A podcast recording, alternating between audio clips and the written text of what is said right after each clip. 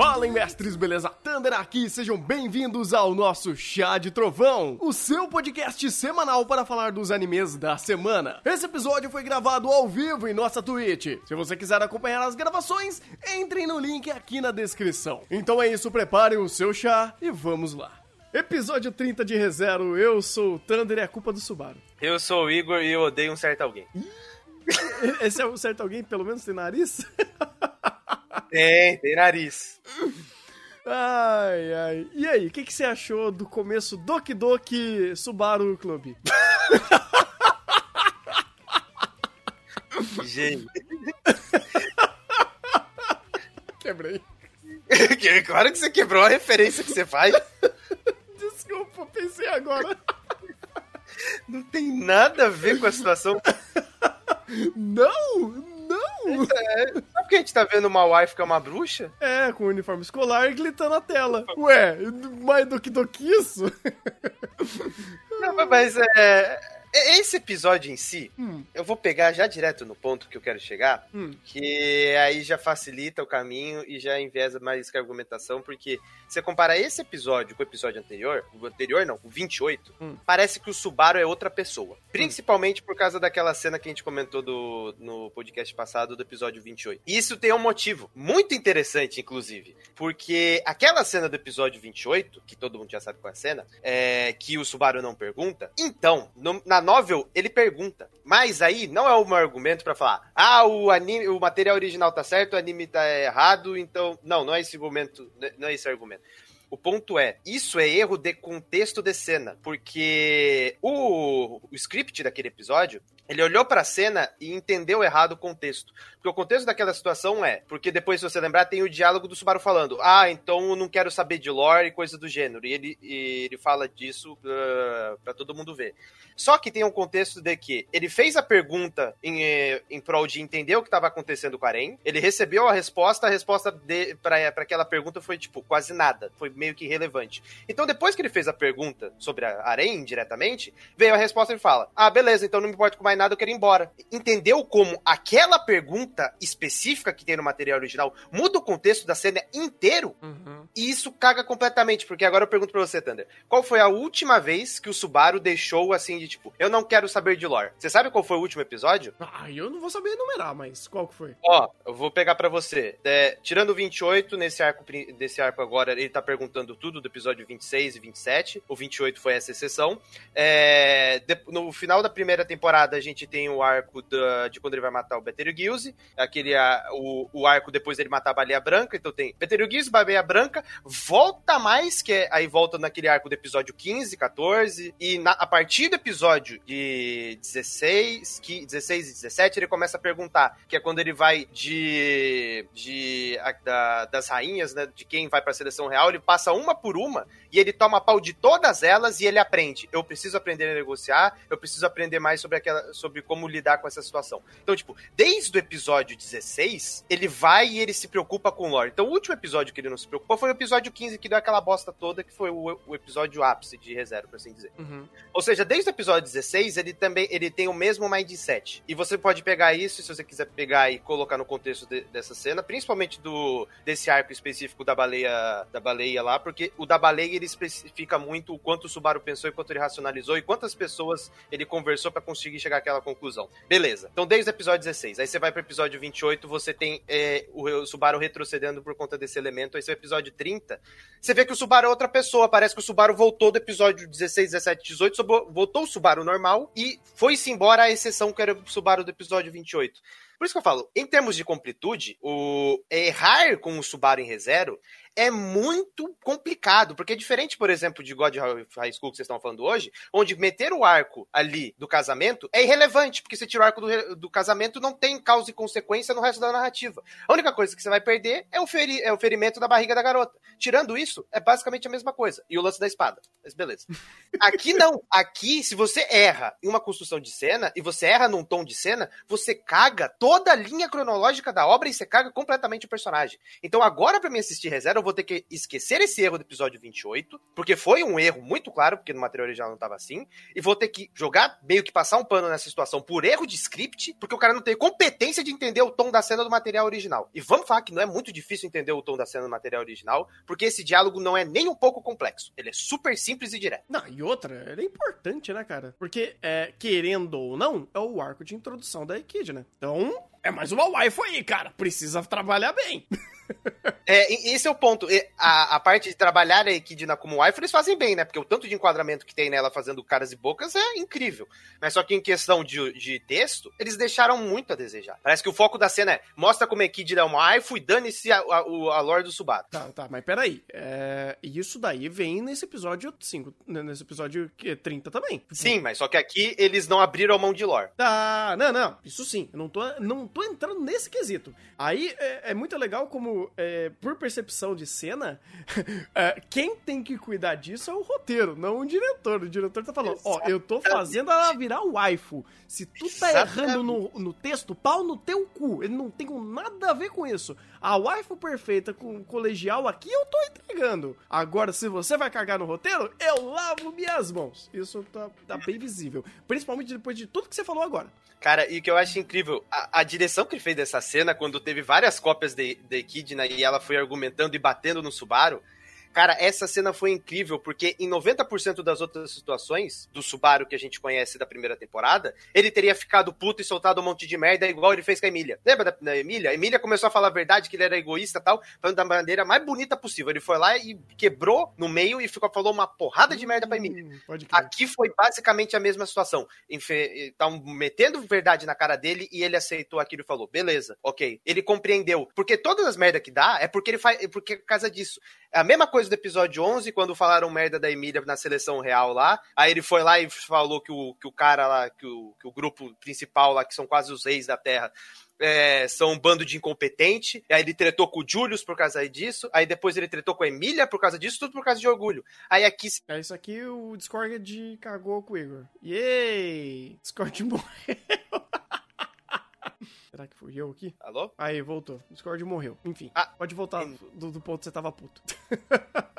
eu tava puto porque. Eu não tava puto. Eu, tô, eu estou feliz e puto. Hum. Porque essa cena em específico, mesmo que a cena, toda a conotação tenha, tenha esse ar de equidna e fanservice, uh, a cena em si é muito mais que isso. E a gente, se a gente for pegar comparações anteriores e o quanto o Subaru quebrava quando falavam merda para ele, ou falaram que ele tava errado por conta do egoísmo e do orgulho besta dele. Tanto que, incrivelmente, né, ele é o pecado do orgulho, né? Ele é o orgulho. Então, conexões, como o Better Gills fala que ele é orgulho.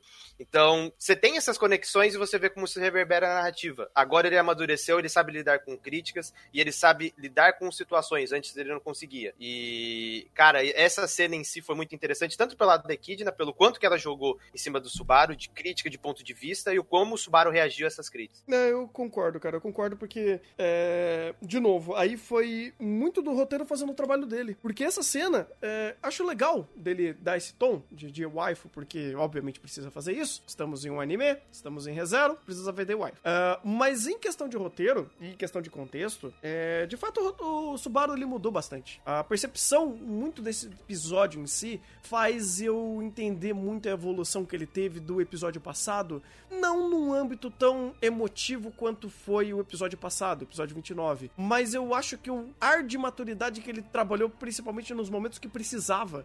Eu achei algumas coisas muito interessantes nesse episódio quando ele chegava e criava uma ideia sobre o que, que poderia ser um problema e como poderia é, interpretar um problema. Então ele fez isso com o Bakugou e ele fez isso com o Aran. Então ele chegou a questionar coisas que, se fosse o Subaru antigo, ele cagava por tudo isso. Ele simplesmente passava em cima desses problemas e não se importava com isso porque eu preciso ir lá e agradar a Emília, eu preciso ir lá ajudar a Emília. Então você tem uh, esse Subaru que ele faz isso, ele se preocupa com a Emília e, caraca, que, que cenas incríveis disso, mas já já eu entro nesse ponto. Mas o importante agora é que o Subaru ele pensa e racionaliza sobre o contexto que ele está vivendo. E ele começa a inter interpretar ideias de como ele poderia resolver isso, ou entender melhor essas situações, ou até criar suposições sobre qual é o problema. Então, cara, é, é uma diferença muito grande. Principalmente pro Subaru. Eu acho isso interessante. Foi mostrado esse episódio. Esse episódio é, foi um dos episódios assim que eu olhei e falei, cara, Subaru tá se preocupando com o contexto que ele tá vivendo ali.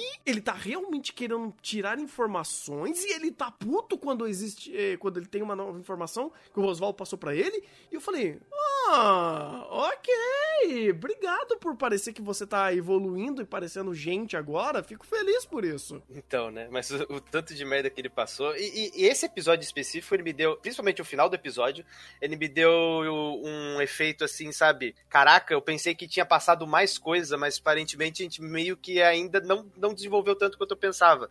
Porque se a gente for pegar, é, teve o arco inicial, depois o, o arco onde dá, de, ele entra na mansão, depois basicamente Baleia Branca, Betelgeuse e estamos aqui. Aí beleza, matou Betelgeuse, é basicamente onde estamos. E aonde a gente tá, ainda tem muita coisa que a gente viu do episódio, de, dos primeiros episódios está reverberando agora. Teve aquela coisa que eu falei dos aldeões, de que o próprio Osval respondeu, né? Que falou, ó, eu queria que ela fosse vista de maneira diferente. Então, tipo, esse conflito lá do começo tá reverberando agora muito por conta daquele aspecto de que ReZero, se você for tirar todas as vezes que o Subaru morreu, a gente basicamente tá no episódio 7 e 8, em questão de desenvolvimento da narrativa, de quanto foi construído e de quanto foi desenvolvido. Então, muitos dos conflitos que ficaram em aberto, ou informações que foram deixadas em aberto, estão reverberando agora. Então, é excelente que, nesse momento, o Subaru pare e ele faça essas conexões. Porque muitas dessas coisas ficaram em aberto e não foram, não foram jogadas para primeiro plano. Então, quando a gente tem esses personagens concatenando essas informações que foram deixadas, fechadas, sem precisar de flashback, obrigado, é muito bom porque dá, dá a sensação de completude e sensação de causa e consequência. Porque muito do, do, desse contexto do Oswald foi deixado de canto porque que ele sumiu ou porque que ele não apareceu. E quando isso vem para primeiro plano, pra, vem para primeiro plano para gerar um novo conflito, cara, é, o impacto é muito maior e, e você vê nessa cena específica o quanto aquele, eh, os episódios 15, 16, 17, toda a batalha com a baleia, todas as vezes que ele morreu pro e como isso afetou ele, como isso fez com que ele quebrasse de novo, que ele tivesse aquela reação over, porque nas cenas anteriores ele não tinha isso, você via que ele tava mais controlado, mas aí ele basicamente quebrou por causa da Aren e por causa da Emília. Pois é, até porque, cara, o jeito agressivo que ele agiu aqui foi ótimo, foi, foi coerente, porque, querendo ou não, Oswald ele fez algo bom por um método meio questionável, vamos dizer assim. Meio. Você tá passando o pano pro Oswald, né? Só porque ele é homenzão. Ó, o, o diretor fez isso. Como não achar incrível esse homem todo misterioso, com um. Pomposo. um... Hã? Pomposo. Ah, dane-se misterioso. O que importa é a voz dele. Ah. Você sabia que ele ia fazer isso, né? Exatamente. Exatamente. Não, cara, porque assim, é, é, fantástico como ele. Ele tem esse ar misterioso no sentido de como ele é tão calmo perante uma situação dessa e ele meio que gosta de fazer essa provocação. E você sabe que esse personagem não é só isso. Tem coisas ali no meio. Porque é, a própria entonação e a forma que ele apresenta todo esse diálogo e como ele se porta nessa situação mostra que ele tem muito mais carta na manga escondida e ele tá fazendo isso muito de propósito para deixar o Subaru puto. E ele caiu na, na no lero dele falando: Ó, oh, então, agora a gente é brother cúmplice de um crime que eu cometi. Você vai falar. Você vai, vai expor isso? Não, você não vai expor. Então aguenta aí. Guarda a mágoa que relaxa que daqui a pouco eu vou te usar de novo. É. Isso foi muito legal, cara. E foi muito pesado quando. Principalmente por conta da, da Aran, porque isso já vem sendo carregado, já vem sendo trabalhado há muito tempo. Desde quando a gente tinha o, o, o pseudo. O pseudo Pedobeer do Rosval, né? Que é a transferência de mana toda noite. Pseudo? quando ninguém tá vendo. Pseudo? Agora eu tô passando pano, obrigado. Não, ah, tá pseudo Pedobeer, porque não foi mostrado no primeiro plano. Por enquanto, pelo que a gente Ai, sabe, é transferência de mana. Pelo que a gente sabe, é tudo transferência de mana. Mas se a transferência de mana for igual de Fate, tá tudo, tá, tá tudo explicado. A pergunta tá é, por que não seria? Então tá tudo explicado. Ah, jura que tá? Jura que tá? Puta, se inocente... Eu não sei se é inocência ou cara de pau, mas enfim, continua. Eu amo Emília, eu preciso ser inocente. Não, pera. Porque Emília é inocente. mas é outro ponto interessante que eu achei desse episódio também é a, a Emília. E eu gostei do que eles fizeram e principalmente de como eles fizeram. Porque essa é a primeira vez em ReZero que. Pro espectador, não, porque quem viu o, o filme da, do passado da Emília já entendeu muito do contexto e já entendeu basicamente essa situação. Porém, o Subaru não viu o filme da Emília, então ele não sabe do contexto. então, essa era a primeira vez na, na obra, por assim dizer, onde o Subaru está basicamente na posição da Emília, onde o Subaru não sabe o que a Emília viu, o que ela passou, e ele tem que meio que ser a ajuda dela. Da mesma, a mesma forma que a Emília se prostou pro, pro Subaru, agora o Subaru precisa se prostrar pra Emília, ajudar ela sem perguntar o porquê. Então eu não sei por que ela tá desse jeito, mas eu preciso ajudar ela de qualquer maneira. E inverter esse papel. E eu acho muito interessante, por conta do amadurecimento do Subaru, a inversão de papel ter se dado dessa maneira, e você vê que as piadinhas dele, a forma como ele age com ela, é muito mais moderada do que anteriormente. Então demonstra o amadurecimento do personagem e também demonstra a empatia dele de entender, ah, ela não pode me falar. E eu já vivi muito isso de não poder falar para ela, então não vou perguntar. Sim, porque foram momentos belíssimos, cara. Eu acho que é, esses momentos da Emília em si já ganha não só pelo contexto, mas como foi apresentado. Porque, assim, se eu ignorar completamente o diálogo, cara, só de ver o que tá acontecendo e como o próprio diretor transpassou toda a, a, o sofrimento dela é fantástico. A primeira cena que ela tá chorando e como ela tá se debatendo, basicamente, cara, é, é, é incrível. É, é, é, muito palpável a dor. Adorei como ele trabalhou nesse momento, adorei as expressões que fizeram. A própria dubladora dela trabalhou de uma forma fantástica. Então, assim, é, se é para se preocupar do eu amo a Emília e vamos focar na Emília e, e passar o sentimento dessa personagem, eles acertaram 100%. Eu não tenho nem o que dizer best momentos da segunda temporada. Foi algo fantástico ver como ela tá sofrendo e como isso foi mostrado de primeiro plano. É, é o dente dela batendo, ela tremendo de medo, é algo que é agoniante você ver essa personagem, que teoricamente é, uh, é uma das personagens mais importantes aqui, é uma das personagens que a gente mais tem conexão, e você vê que tem algo que perturba ela, e esse teste, sem mostrar muita coisa, mostra o quão pesado isso tá sendo para ela. E múltiplas vezes, sabe? Tipo, foi mais de uma vez isso, e foi as reações cada vez mais pesadas nesse sentido, e o próprio Subaru tentando trazer isso como uma leveza muito grande. E até essa, esse bait de, hum, será que ela precisa passar por tudo isso mesmo? Será que que não tem algo que eu possa fazer, eu só vou acreditar nela. Então você tem até não só pela própria é, como isso está sendo construído pra gente, mas o contexto que está sendo criado para isso acontecer. Então é algo bom, é algo bom, cara, dá mais impacto para a própria Emília que tirando o filme, ela só existe aqui, ou ela tá sendo carregada pelo roteiro pra, pra lá e pra cá e quando você dá esses momentos de importância para ela, é, é visível e bom que isso seja bem feito. O diretor sabe fazer o waifu, ele tá fazendo o waifu bem,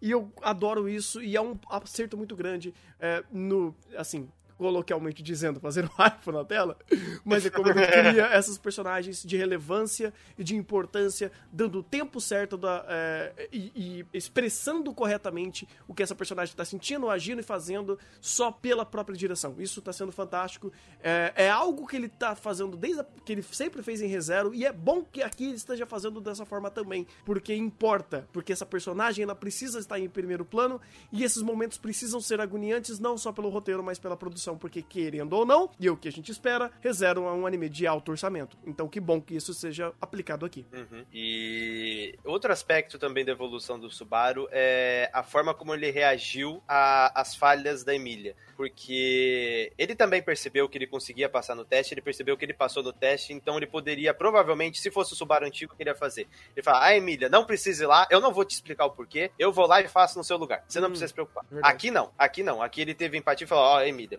isso daqui é, é, é, a sua sina, você faz isso, eu vou, eu vou embora lá levar os aldeões e você vai focar nisso e você vai, porque essa missão é sua, você que precisa fazer isso. Então, a, a entendimento e empatia do Subaru nesse momento, de entender que, mesmo ele tendo a capacidade de resolver a situação, de que é que ele tá vendo a Emília sofrendo, ele não faz isso em prol dela, para o desenvolvimento dela, em prol dela cumprir a meta dela. E esse tipo de entendimento e discernimento, o Subaru antigo não tinha, nem um pouco disso, ele fazia exatamente o contrário. Quanto ele pudesse ferrar a Emília para falar eu amo a Emília, ele fazia.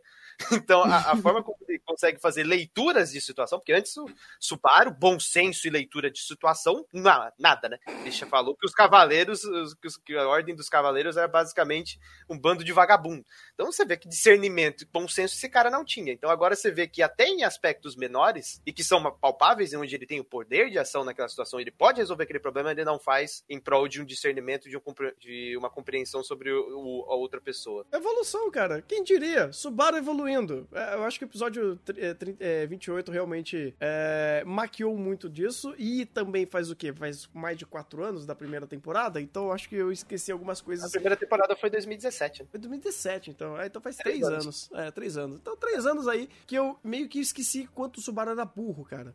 Porque. Ah, Thunder. É. Eu passei raiva duas vezes. Eu vi a primeira, agora vi a segunda. Você não sabe a raiva que eu fiquei quando ele falou que o, que o grupo lá de seleto do, dos caras lá, amigos do rei, era um bando de incompetente. Meu Deus, cara, vontade. Julius, bate mais nele. Você bateu pouco. Mata esse cara na porrada.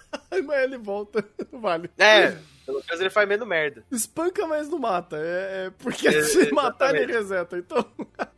Verdade, não pode matar, tem que só espancar. exatamente, exatamente. É, que, é porque, sei lá, de novo, pe pegando pelo que eu lembro de antes e agora, é, eu tô achando até um pouco mais natural a forma que o Subaru tá agindo, então não tá com essa discrepância tão grande na minha cabeça. Tipo, eu tô é, relevando menos e, e, dando menos mérito pela, pela forma dele tá parecendo gente agora. E é bom, é, é bom ele tá é, parecendo gente agora. Se você não queria ele na primeira temporada, não vai pegar ele agora, não. mas eu nunca quis. Nunca quis. Tem que fazer mais merda. Tem que fazer mais merda ainda. E a última coisa que eu quero é que o Subaru se torne um personagem decente ou overpower. Inclusive. É tem coisas ali. Então, que... é, então, né? Então, então. Então, provavelmente ele vai se tornar overpower em algum momento. É. Porque isso desde a primeira temporada, quando tem um momento que o Betelgeuse fala que ele é orgulho, ele não aceitava, mas é depois, né, quando o Betelgeuse morre, ele tem aquele poder de passar o poder dele, passar a consciência dele pros dedinhos dele. Aí o dedinho pega o Subaru e, e a forma como aquele dedinho fala, aquele, o Subaru é orgulho, porque a gente não tem o orgulho ainda, e aquele cara é o orgulho. É, tipo, fala com a maior certeza do mundo. Então, beleza, informação relevante, o Subaru é orgulho, por isso que ele tem o contato com a bruxa, por isso que ele tem todo esse poder da bruxa dentro dele, e por isso que ele consegue usar quando ele quer. Ele só não, sabe, ele só não tem o gospel ainda. Quando ele receber o gospel, e a merda tá feita e, aí o BO vai acontecer. Pois é, por isso. É, é, porque isso não é spoiler, isso aqui é dedução que foi apresentado. É que esses elementos aqui ficaram tão foreshadowing no prime... do, da primeira temporada que, cara, é extremamente difícil você correlacionar isso aqui e montar. Pelo menos na, pegando da primeira temporada e o que foi explicitado e o que foi colocado. Ou, ou, seja, o quanto você se importa com o lore daquele, daquele momento, porque o Subaru não se importa. Então você não se importa, então, portanto, o lore não importa. Exatamente, né? A gente falou não, isso no, nesse, no... Momento, hum. nesse momento específico, nem tanto, sabe por quê, Thunder? Hum. Porque quando foi falado isso, foi no meio da porradaria. Putz. Tipo, foi no meio da porradaria. Tipo, o, o Betelgeuse falando no meio da porradaria enquanto ele tá perseguindo o Subaru, ou a, os dedos do, do, do Betelgeuse falando enquanto perseguiu o Subaru. Então, tipo, durante a perseguição do Subaru, só tava uma porrada de informação relevante. E eu preocupado de ver o Betelgeuse voando em cima da mão dele. Aí é foda, irmão. Você lembra disso? Eu lembro. Aí é foda. Aí, aí complica. Não, a, a Lore é tão irrelevante aqui que a gente vai jogar ela no meio da porrada. Tô parecendo Nier Automata. Eu tô tentando sobreviver a, a dois caras sem camisa me batendo enquanto eles estão falando sobre alienígenas. Eu falo, caralho, fudeu. O que eu faço? Tento sobreviver ou leio a legenda aqui? Não sei.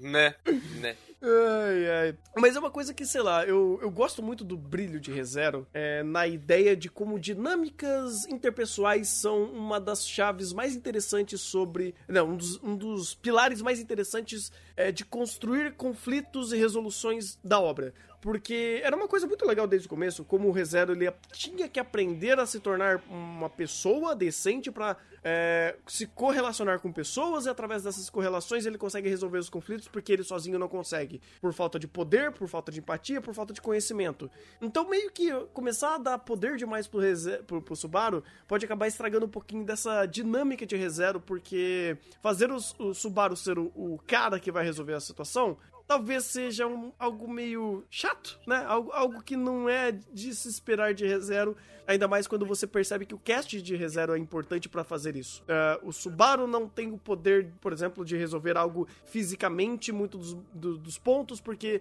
por mais que ele tenha um físico decente, ainda ele não tem poderes tão grandes quanto o Aren, Aran, ou a própria Emília para resolver alguns conflitos, então ele precisa delas para fazer isso. A partir do momento que o Subaru começar a ser autossuficiente em muitas coisas, eu não sei como se a, a obra assim, se ela vai fazer sentido, talvez ela até faça. Mas se vai ser tão legal de acompanhar esse, esse processo de evolução é, e se vai ser legal manter essa, essa dinâmica entre personagens para fazer essa resolução de conflito. Não sei se vai ser assim, mas eu nunca gostei da ideia do Subaru ser forte em algum ponto nesse sentido. Uhum. Até porque mudaria completamente a dinâmica da obra e não seria o ReZero como a gente conhece, né? É. Seria, seria alguma outra coisa que não o ReZero que a gente tá vendo aqui. Porque essa dinâmica que carrega e que sustenta ReZero e a gente ficou desde o episódio 25, 24, acho que a última vez que o Subaru morreu foi o 23, agora ele morreu de novo. Eu quase tinha esquecido que ele podia morrer.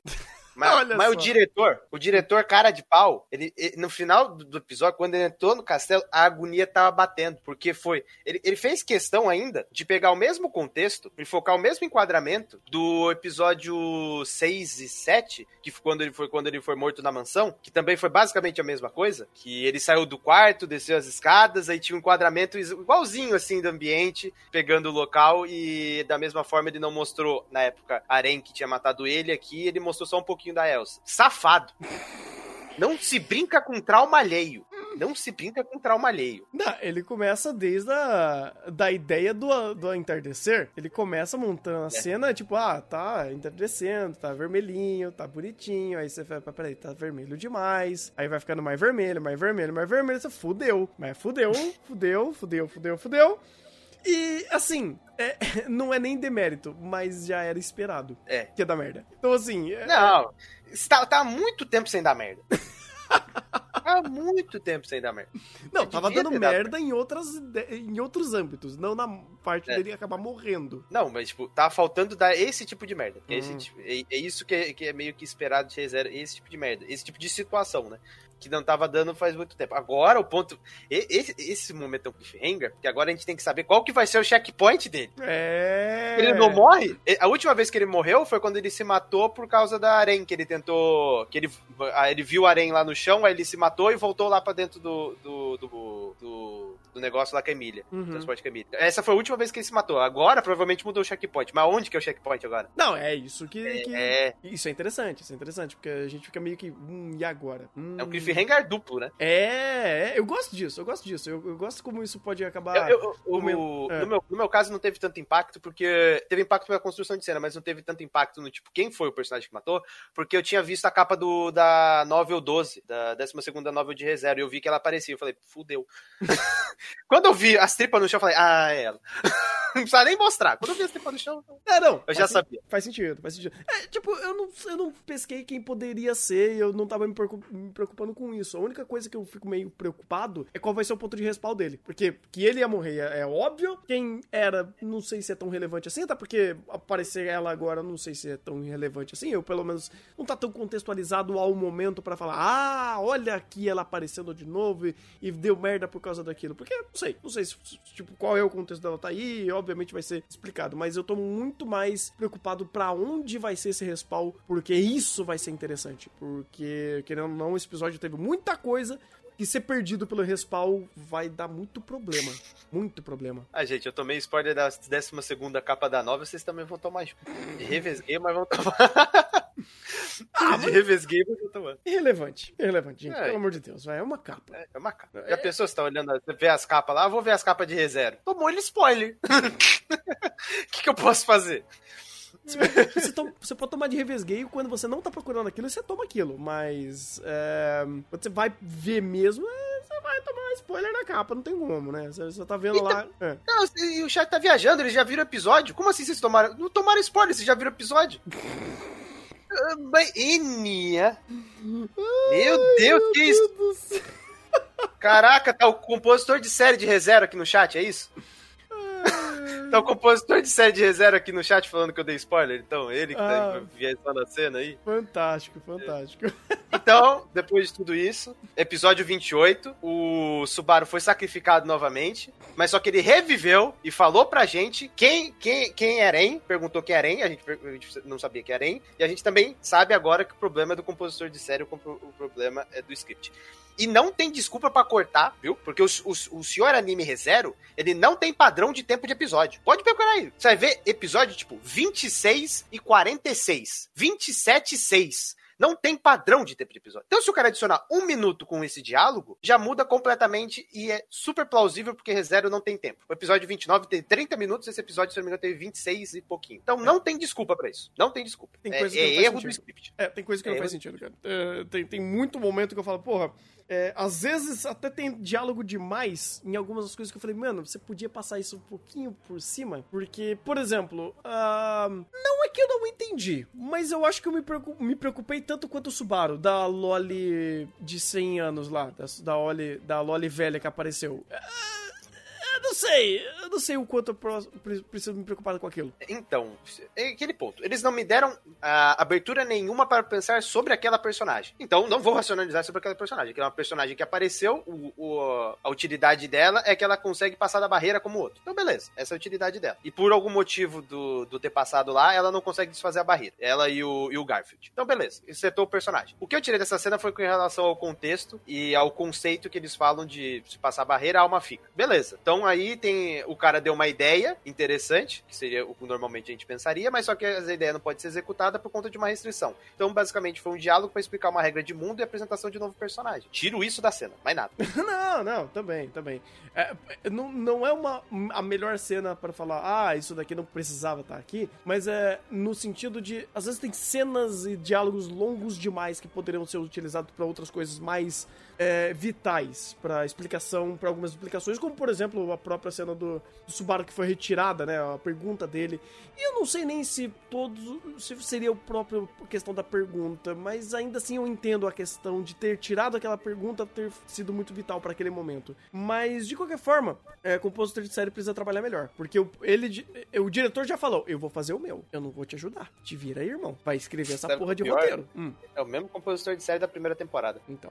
Eu não esperava isso, né? Inclusive, não sei até que ponto da primeira temporada ele tirou algumas questões vitais nesse sentido. Porque pode ser também que um dos problemas que são. Não problemas, mas eu acho que uma das peculiaridades do próprio reserva da primeira temporada é essa dicotomia tão grande entre mundo e Subaru, de lore e Subaru. Então, às vezes, isso poderia ter sido menos agravado caso o compositor de série soubesse trabalhar melhor ou até mesmo o material original trabalhasse de uma forma diferente. Então, não posso nem ficar reescovando aqui até que ponto ele trabalhou bem ou não na primeira temporada em alguns certos âmbitos, de colocar ou tirar elementos e informações da própria novel. Uhum. Mas é. Aí é o ponto, Zander. São nove novels em 25 episódios. Sim, cer- com certeza, o claro que ele teve que tirar coisa. Ah, óbvio, óbvio. Então, a ideia, a- a- o trabalho do compositor de série aqui é o que eu posso tirar. E a- desse- nesses episódios até agora, até o episódio 30, ele errou basicamente no episódio 28, onde ele mudou, ele tirou uma,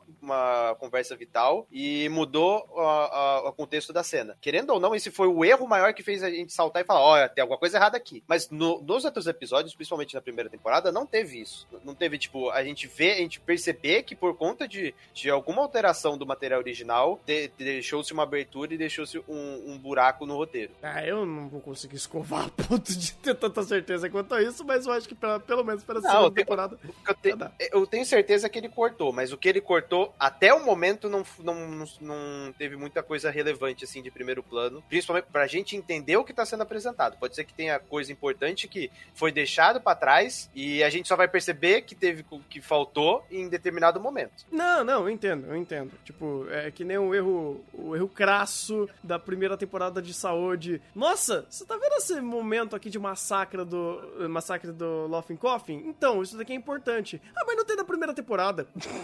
Ah, não me lembra disso. É esse ponto que eu quero dizer, sabe? Eu não sei que se Reserva chega ao ponto de fazer isso. Ou pelo menos o próprio episódio 28, que é um ótimo exemplo, é, é- é- é um exemplo recente de como você mudar a interpretação de alguma coisa da própria novel acaba quebrando o próprio entendimento dela, ou do próprio Subaru, que o Subaru é importante. Tipo, va- vamos ser bem sincero, eu acho que não é questionável o fato do, do pilar principal de importância de Reserva Subaru. Ponto. O resto são detalhes. Que eventualmente estão começando a se tornar mais impor- importantes e relevantes pela própria progressão narrativa, e isso é bom, porque o Subaru tá evoluindo. Olha só que, que legal. Obrigado, obrigado, Rezé. Eu sofri uns 15 episódios para esse cara evoluir. Sofri muito. Eu vi muito o Wife morrer. Ele também viu muito o Wife morrer, mas eu, eu vi o tanto quanto ele viu. E eu vi coisas que ele não viu. Então, eu preciso ser recompensado, sabe? não, até porque se não fosse, jogava reserva no lixo. É, eu preciso ser recompensado. Porque o tanto que eu já vi de Wife morrer, não tá escrito. Não, tá escrito.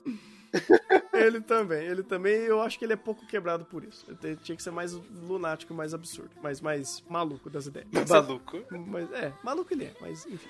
Ah, enfim já, já.